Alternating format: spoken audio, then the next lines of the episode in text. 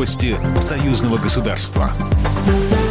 Здравствуйте, в студии Екатерина Шевцова. Единый рынок газа в союзном государстве может появиться уже в следующем году. Об этом заявил посол Беларуси в России Владимир Семашко в интервью российской газете. По его словам, вся инфраструктура создана, поэтому здесь сразу видится единый рынок. Мы надеемся, что он заработает 1 января 2022 года.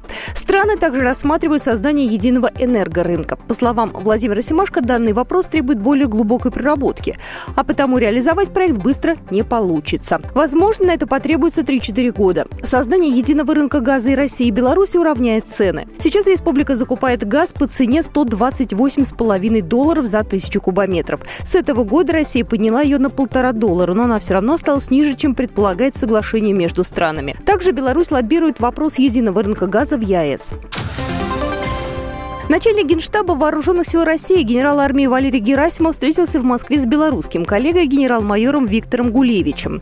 Генералы обсудили совместные крупнейшие стратегические учения «Запад-2021». Кроме того, в текущем году пройдет тактическое учение «Славянское братство» и целый ряд мероприятий в рамках организации договора о коллективной безопасности. По словам Валерия Герасимова, заданная интенсивность проведения совместных мероприятий оперативной и боевой подготовки позволяет вооруженным силам России и Беларуси поддерживать высокий высокий уровень взаимодействия, боевой готовности обеспечивает безопасность двух государств. Герасимов отметил, что Беларусь была и остается ближайшим соседом России, ее надежным союзником и стратегическим партнером.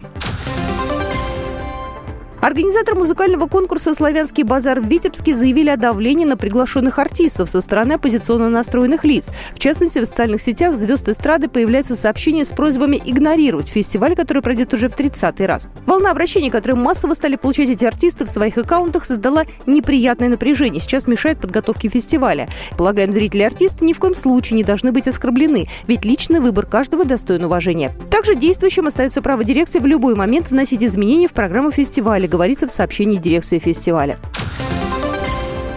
Россия и Беларусь постепенно возобновляют регулярные авиасообщения. 2 апреля авиакомпания «Белавия» возобновляет выполнение регулярных рейсов по маршруту Минск-Калининград-Минск, сообщает сайт авиаперевозчика. Рейсы будут выполняться по пятницам. 11 апреля также возобновляется выполнение регулярных рейсов в Нижний Новгород.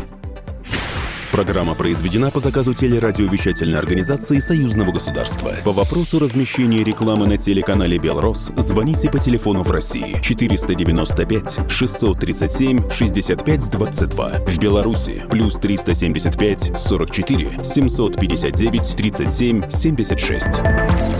Новости Союзного государства.